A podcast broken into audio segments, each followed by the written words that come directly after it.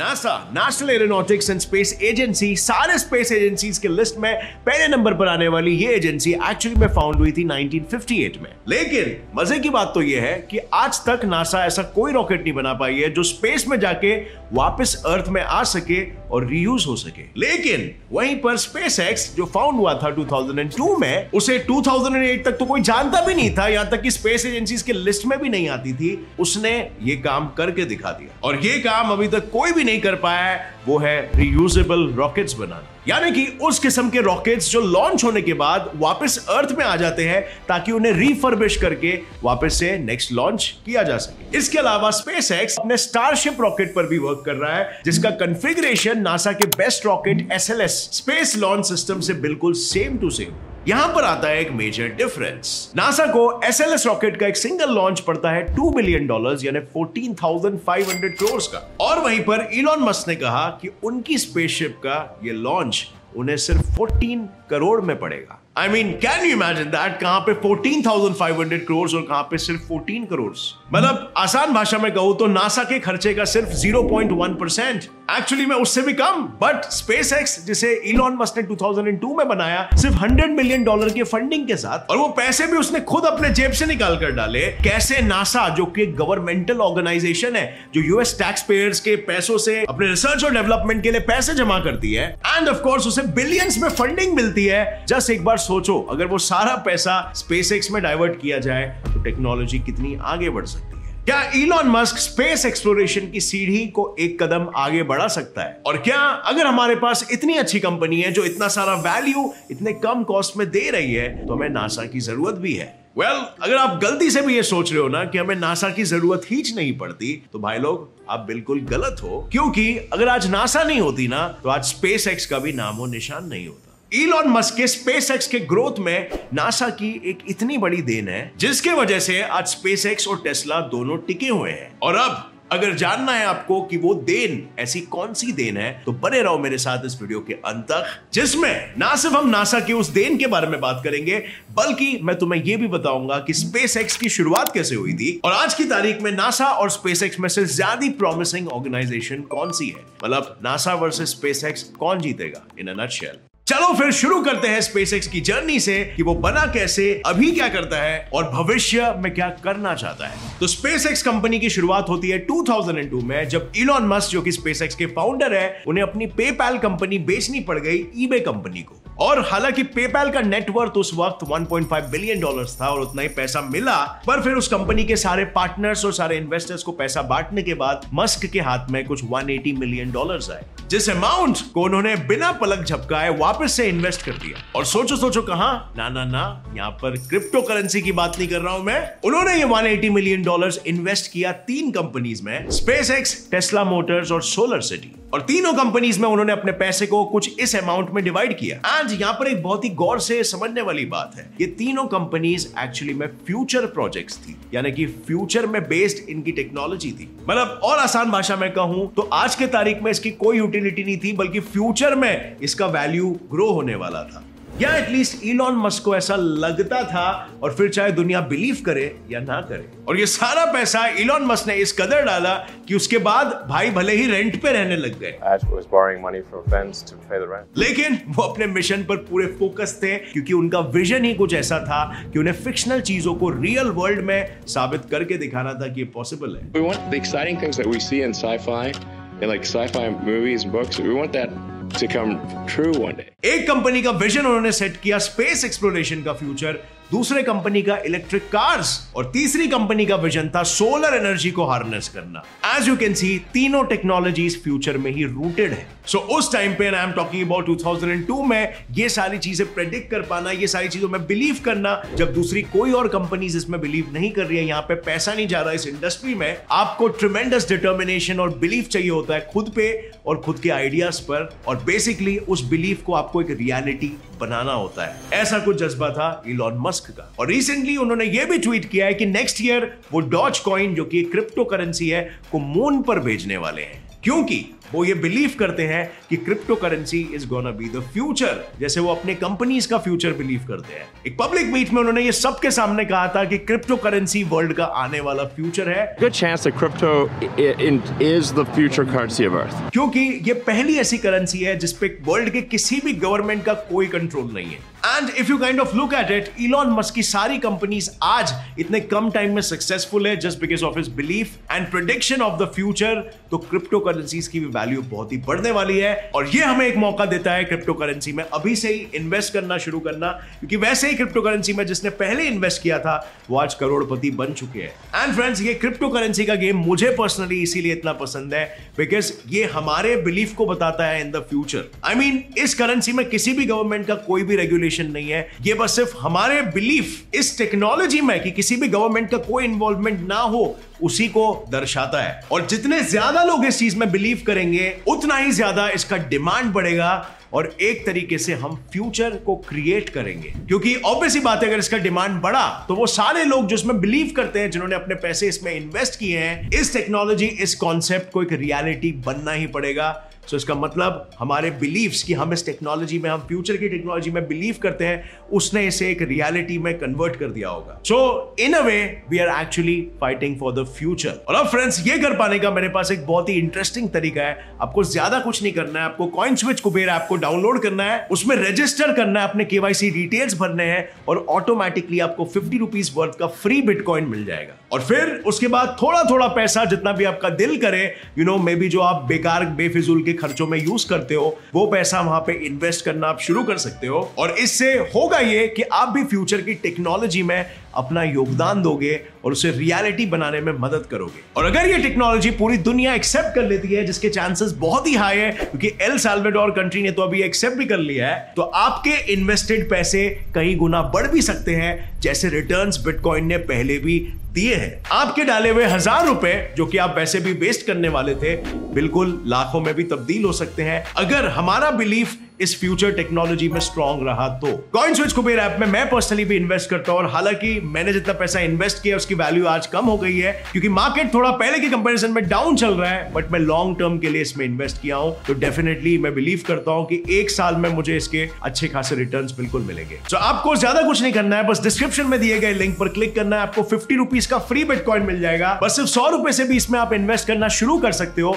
धीरे धीरे इन्वेस्ट करते रहो and show your belief in the future as well. हम सब मिलके इस टेक्नोलॉजी को इस दुनिया में लाके ही रहेंगे, सबको मुनाफा भी मिलेगा। और हाँ, इस ऐप में अगर हम विड्रॉवल की बात करें, यानी पैसे निकालने की, तो बिल्कुल आसानी से कुछ मिनटों में हो जाता है, कोई दिक्कत नहीं आती। Anyway, coming back to our topic about Elon Musk creating future, SpaceX को आखिर क्यों बनाया गया, उसके पीछे वो डीप रीजंस क्या थे, Elon Musk ने सही समझा यहाँ पर पैसा इन्वेस्ट करना। वेल, well, देखा जाए तो SpaceX का सिर्फ एक ही मुख्य गोल है, एक कमर्शियल रॉकेट कंपनी बनाना। जैसे कमर्शियल एयरलाइंस होती है, वैसे कमर्शियल रॉकेट कंपनी बनाना। And as you can imagine it, अगर आप एक कंट्री से दूसरे कंट्री में उड़ के जा सकते हो और आप इंटरनेशनल कहलाए जाते हो, तो अगर आप एक प्लैनेट से दूसरे प्लैनेट में उड़ के जाओगे तो आप इंटरप्लैनेटरी ऑर्गेनिज्म कहलाए जाओगे और इसी को साकार करना उनका मकसद है। हम इंसान अपने पूरे सोलर सिस्टम में राज करें, जो कि पॉसिबल हो पाएगा अगर रॉकेट्स को कमर्शियलाइज कर दिया गया। किसी भी चीज को आप कमर्शियलाइज करते हो तो उसके प्राइसेस बहुत ही डाउन हो जाते हैं। जैसे फॉर एग्जांपल इंटरनेट को ही ले लो, जब भी नया नया इंटरनेट आया था तो उसका वैल्यू तो कितना ही महंगा था, लेकिन आज की तारीख में क्योंकि कमर्शियलाइजेशन हो गया है, कंपनीज खड़ी हो गई है, कंपटीशन है, हर एक कंपनीज के सिर पे ये प्रेशर है कि अपने कॉस्ट को लोएस्ट से लोएस्ट रखो, अपने कस्टमर्स को खुश से खुश रखो, और यही हेल्दी प्रेशर इनोवेशन का कल्चर क्रिएट करता है। पहले आपको दो सौ से तीन सौ रुपए में बस सिर्फ एक जीबी या दो जीबी डेटा मिलता था, और वो भी एक महीने के लिए, और आज तो एक दो जीबी आपको रोज का मिलता है उतने ही भाव में। आज के डेट में अगर हम देखें तो स्पेसएक्स इकलौती ऐसी स्पेस कंपनी है जो प्राइवेट रॉकेट्स बनाती है, और इसे देखकर जेफ बेजोस जो कि अमेजॉन के फाउंडर है, वो ब्लू ओरिजिन का भी निर्माण कर रहे हैं।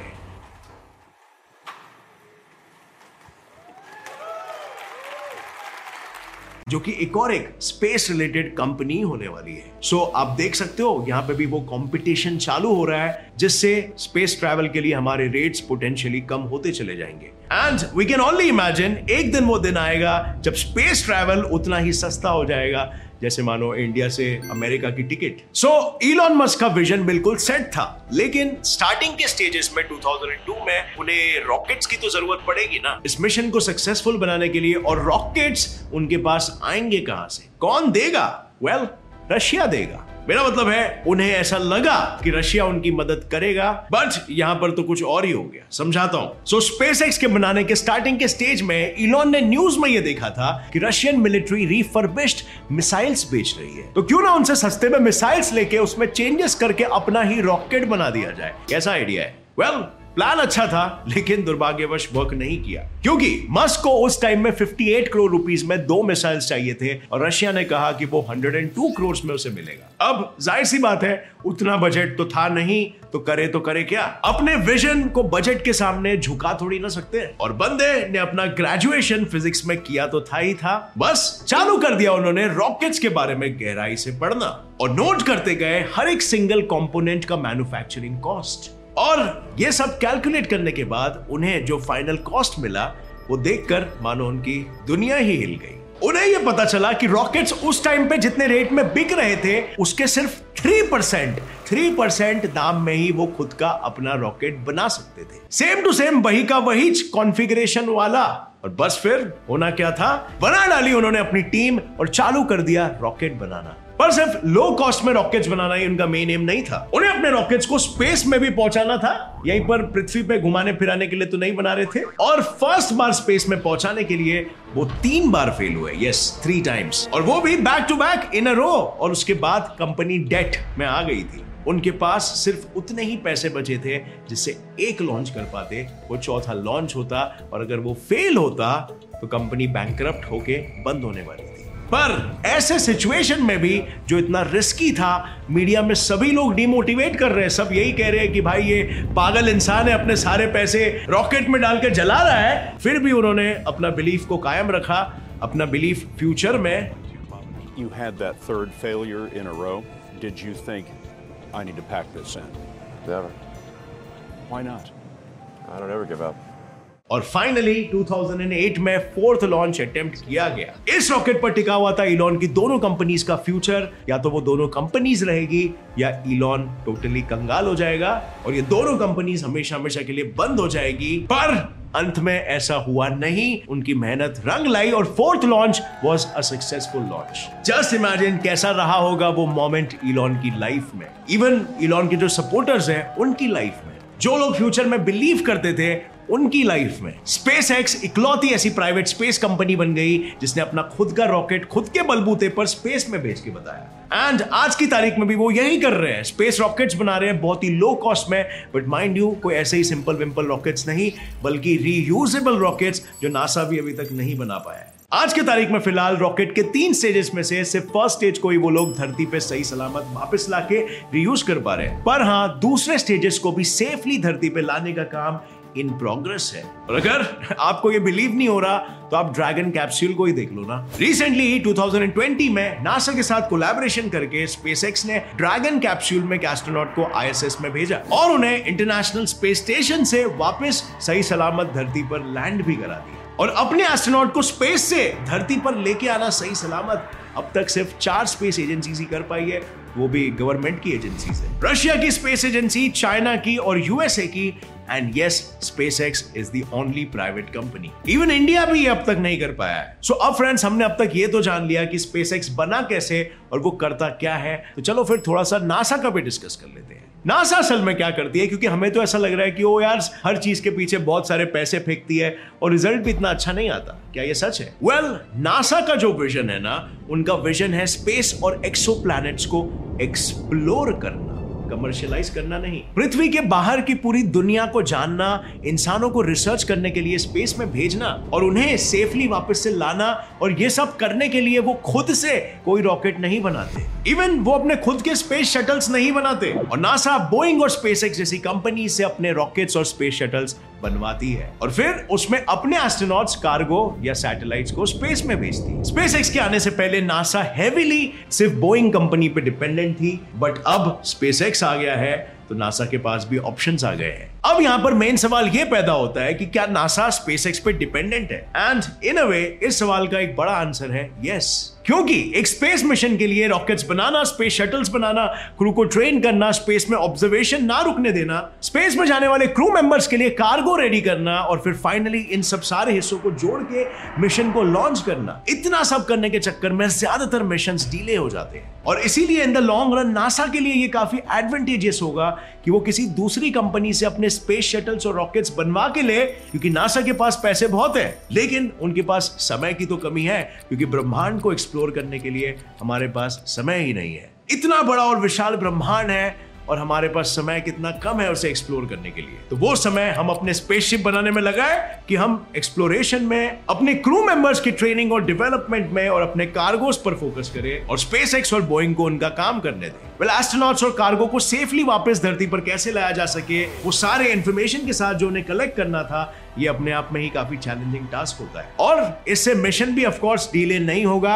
अब रिसेंट ही स्पेसएक्स और नासा के कोलैबोरेशन को ले लो। ड्रैगन कैप्सूल में आईएसएस में रहने वाले एस्ट्रोनॉट्स के लिए कार्गो कैसे भेजा गया था और फिर अब स्टारलिंक सैटेलाइट्स भी भेजे गए, सो अब बाकी क्या रह गया जो स्पेसएक्स स्पेस में नहीं भेज सकता? वेल, कुछ भी नहीं। स्पेसएक्स सारी चीजें इंडिपेंडेंटली कर सकता है। स्पेस एक्सप्लोरेशन से लेके स्पेस ट्रैवलिंग तक सारी चीजें वो लो कॉस्ट में कर सकता है, क्योंकि वो एक कंपनी है जो इसी ऑब्जेक्टिव पर अपना बिजनेस मॉडल बना रही है। बट जैसे आपने देखा, स्पेस एक्सप्लोरेशन टेक्नोलॉजी जो नासा पब्लिक करती है, उसी के वजह से आज इलॉन मस्क की कंपनी भी काम कर पा रही है। और इसके साथ हमने बात की थी वो एक सबसे बड़ी देन के बारे में जो नासा ने स्पेसएक्स को दिया है, जिसके बिना आज स्पेसएक्स नहीं होती, और वो है one point six billion dollars, यानी कि ग्यारह हज़ार छह सौ करोड़ रुपीस की देन। नासा ने जब ये देखा कि फर्स्ट तीन अटेम्प्ट के बाद भी बंदा हार नहीं माना, तीन बार फेल होने के बाद भी बंदा नॉन स्टॉप चौथी बार भी करने के लिए रेडी हो गया और फाइनली एक सक्सेसफुल लॉन्च करके दिखा दिया, तो नासा उन्हें फंडिंग कैसे नहीं देती? क्यों ना इस कंपनी को फंड्स देके बचा लिया जाए और इनके साथ एक लॉन्ग टर्म का कॉन्ट्रैक्ट साइन किया जाए जहां पर ये रेगुलरली स्पेसक्राफ्ट्स नासा को प्रोवाइड करेगी। सो नासा इस कंपनी की first investor, first client, first customer थी जिसने स्पेसएक्स में बिलीव किया और स्पेसएक्स को पैसा दिया एक्सपैंड करने के लिए। और आज तक स्पेसएक्स ने सैटेलाइट्स, कार्गो और क्रू सब नासा के लिए ही स्पेस में भेजा है, जिसके लिए नासा ने रिक्वायर्ड फंड से हमेशा स्पेसएक्स को ब्लेस किया है। तो यस, वी कैन से कि यहाँ पर दोनों के रोल्स अलग है लेकिन दोनों एक दूसरे पर इंटरडिपेंडेंट है। स्पेसएक्स जहां पर अभी सिर्फ स्पेस व्हीकल्स बना रहा है, वहीं पर नासा उन्हीं व्हीकल्स को टेस्ट कर रहा है, स्पेस एक्सप्लोरेशन पर फोकस कर रहा है, न्यू टेक्नोलॉजीज बना रहा है और उन टेस्ट की हुई टेक्नोलॉजीज को हम और इंप्रूव कैसे कर सके, उसे रेगुलर लाइफ में कैसे लाया जा सके, इस पे भी वर्क कर रहा है। हम इस पोजीशन में ये नहीं कह सकते कि कौन बेहतर है या किसका कंट्रीब्यूशन ज्यादा है, लेकिन एक बात तो हम बिल्कुल कह सकते हैं कि दोनों का रिलेशन अगर ऐसा ही इंटरडिपेंडेंट और सपोर्टिव बना रहा तो डेफिनेटली स्पेस एक्सप्लोरेशन के डायमेंशन में आगे बहुत ही तरक्की होने वाली है। इंसान को मल्टी प्लैनेटरी बीइंग बनने से कोई नहीं रोक पाएगा, क्योंकि समय ही तो वो एक चीज है जो हमें रोक रही थी। और क्या पता इन्हीं टेक्नोलॉजिकल एडवांसमेंट की वजह से हमारे बनने से भी पहले हम स्पेस के दर्शन कर पाए। सो फ्रेंड्स, आपकी क्या राय है इस विषय में? क्या आपको लगता है स्पेस व्हीकल्स को कमर्शियलाइज करना ह्यूमैनिटी के लिए बहुत ही अच्छा होने वाला है, या फिर सिर्फ गवर्नमेंटल एजेंसीज को ही परमिशन होनी चाहिए ये करने की? और हाँ, अगर आप फ्यूचर में बिलीव करते हो, अगर आप क्रिप्टो करेंसीज में बिलीव करते हो, तो अभी कॉइनस्विच कुबेर ऐप को डाउनलोड कर लेना, रजिस्टर कर लो, फिफ्टी रुपीज का फ्री बिटकॉइन मिल रहा है। जो भी आपके एक्स्ट्रा पैसे है, जो भी पैसा आप इन्वेस्ट करना चाहते हो उसमें लगाओ and support and believe in a future technology. अगर ये वीडियो से कुछ भी नया सीखने मिला तो एक लाइक जरूर ठोकना, अपने सारे फ्रेंड्स के साथ ये वीडियो शेयर करो और get set fly science channel को अभी सब्सक्राइब कर लो अगर आपने नहीं किया है, नोटिफिकेशन बेल ऑन करके, ताकि आगे आने वाली ऐसे इंफॉर्मेटिव वीडियोस आप कभी भी मिस ना कर सको। As always friends, stay curious, keep learning and keep growing. जय हिंद।